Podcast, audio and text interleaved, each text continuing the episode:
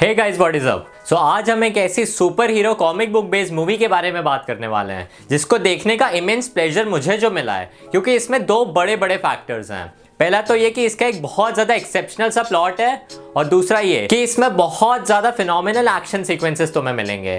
और आज हम बात कर रहे हैं बैटमैन बिगिंस मूवी के बारे में। ऑनेस्टली इसमें तुम्हें ओरिजिन स्टोरी जो एक बैटमैन की होती है, उसमें तुम्हें जैसे मॉरल्स होते हैं, फिर पावर्स होती हैं, फिर उसकी जो डेथ सीक्वेंस होता है, जो उनके पेरेंट्स का रहता है, इसके अलावा भी बहुत अलग अलग फैक्टर्स देखने को मिलेंगे। तुम्हें इसमें ब्रूस वेन के बहुत सारे अलग अलग ना चाइल्डहुड सीक्वेंसेस भी मिलेंगे, जिसकी वजह से वो डिपेक्ट हो पाता है कि वो बचपन में एक्चुअली कैसा था। फिर जब वो एडल्ट हो जाता है तो उसके अंदर जो एक जो बिलीव्स होता है, बहुत सारे जैसे कि जस्टिस एक वेंजेंस होता है। ये भी फैक्टर सारे तुम्हें इस मूवी में देखने को मिलेंगे। उसके बाद उसको जो क्रिमिनल माइंडसेट पढ़ना होता है तो वो क्रिमिनल्स के साथ रहना चालू कर देता है। तो वो एक सीक्वेंस देखने मिलेगा। फिर आगे जाके उसकी जो एक पर्सनैलिटी इवॉल्व होती है, जब लीग ऑफ़ शैडोज उसको ट्रेनिंग देते हैं, वहाँ पर वो अपने फियर्स को कैसे लड़ा जाता है, वो सीखता है। उसके बाद वो एक मास्क पहन के अपने सिटी को बचाता है। मतलब तुम देख रहे हो, इतनी सी स्टोरी में इतने ज़्यादा एलिमेंट्स और फैक्टर्स दिखाए उन्होंने। एक पूरी टाइमलाइन बन चुकी है। क्रिस्टोफर नोलन ने बस इतने से लाइक ढाई घंटे के सीक्वेंस में हमें इतने सारे एलिमेंट्स इतने सारे फैक्टर्स और इतने सारे ड्रामा सीन्स जो हमें दिखाए हैं, वो सारे मिला के कंप्लीट बैटमैन मूवी बन जाती है। जो इस मूवी का फ़र्स्ट हाफ़ है,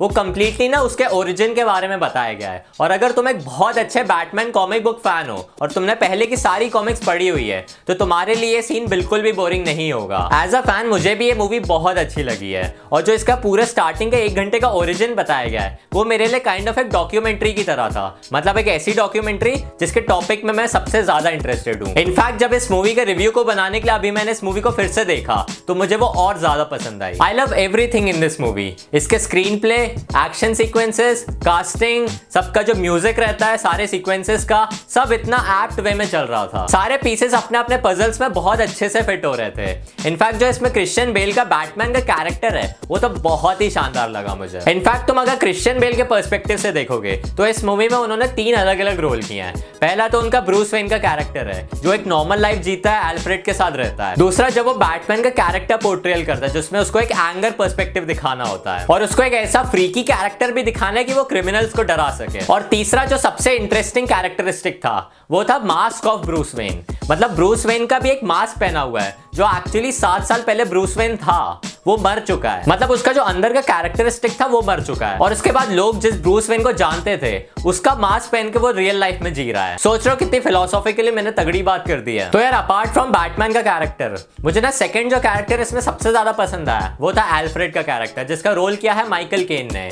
उनका जो पूरा एक कैरेक्टरिस्टिक और यूनिकनेस थी, वो अलग ही स्क्रीन में हमें नज़र आ रही थी। और एकदम कॉमिक एक्यूरेट थी, क्योंकि कॉमिक्स में भी एल्फ्रेड बैटमैन को बहुत ज़्यादा पसंद करता है। और वो अपने मास्टर ब्रूस वेन की सबसे ज़्यादा केयर करता है। इसकी जो पूरी स्टोरी लाइन थी, वो अपेरेंटली अपने सरफेस लेवल पे ना बहुत ज़्यादा स्लिक लगने लगती है। पर इसकी जो पूरी स्टोरी एक डेप्थ को कंसील करने की कोशिश करती है, वो इतने सेवरल डायरेक्शंस में चलती है, जिसको देखे तुम्हें लगेगा कि यार ये तो बहुत ही कंफ्यूजिंग सी मूवी है। आधी से ज़्यादा जो मूवी है, वो ना बेसिकली ब्रूस वेन के ना साइकोलॉजिकल टर्मोल जो होता है उसके पर्सपेक्टिव में दिखाई गई है हमें। जब उसके पेरेंट्स की डेथ हो जाती है तो वो कैसे अपनी लाइफ को जीता है? कितना ज़्यादा भटकता है वो लाइफ में? सारे एस्पेक्ट हमें इस मूवी में दिखाए हैं। कैसे वो अपनी फ्रेंडशिप नॉलेज और पावर गेन करता है? और कैसे वो अपने डीमंस और अपनी वीकनेस को ओवरकम कर पाता है? ये सारी चीज़ें तुम्हें इस मूवी में मिलेगी। हर सुपर हीरो मूवी में हमें हीरो फैक्टर देखने को पसंद आता ही है। पर इस मूवी में ना तुम्हें बहुत ज़्यादा पेशेंट रहना पड़ेगा।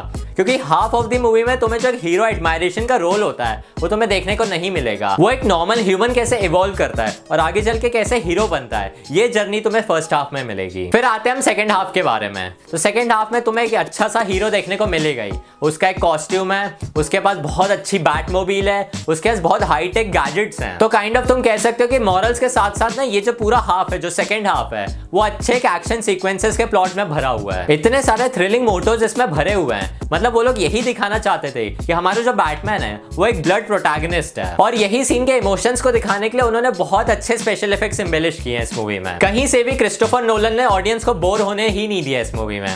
बहुत अलग अलग जगह पे ट्विस्ट एंड टर्न्स डाल देते थे, फिर एकदम से एक लीनियंट सी स्टोरी चलती रहती थी, फिर वापस ट्विस्ट एंड टर्न्स आ जाते थे, फिर एक्शन आ जाता था। तो मतलब कहीं पे भी ना हल्का सा भी बोर होने का मौका नहीं मिला है। अपेरेंटली स्केयर क्रो का जो कैरेक्टर था, वो पूरे गौथम पे राज करना चाहता था। पर जो एक विलन होता है, वो एक विलन पर्सपेक्टिव के हिसाब से ना बहुत अलग ही लेवल पे निकला।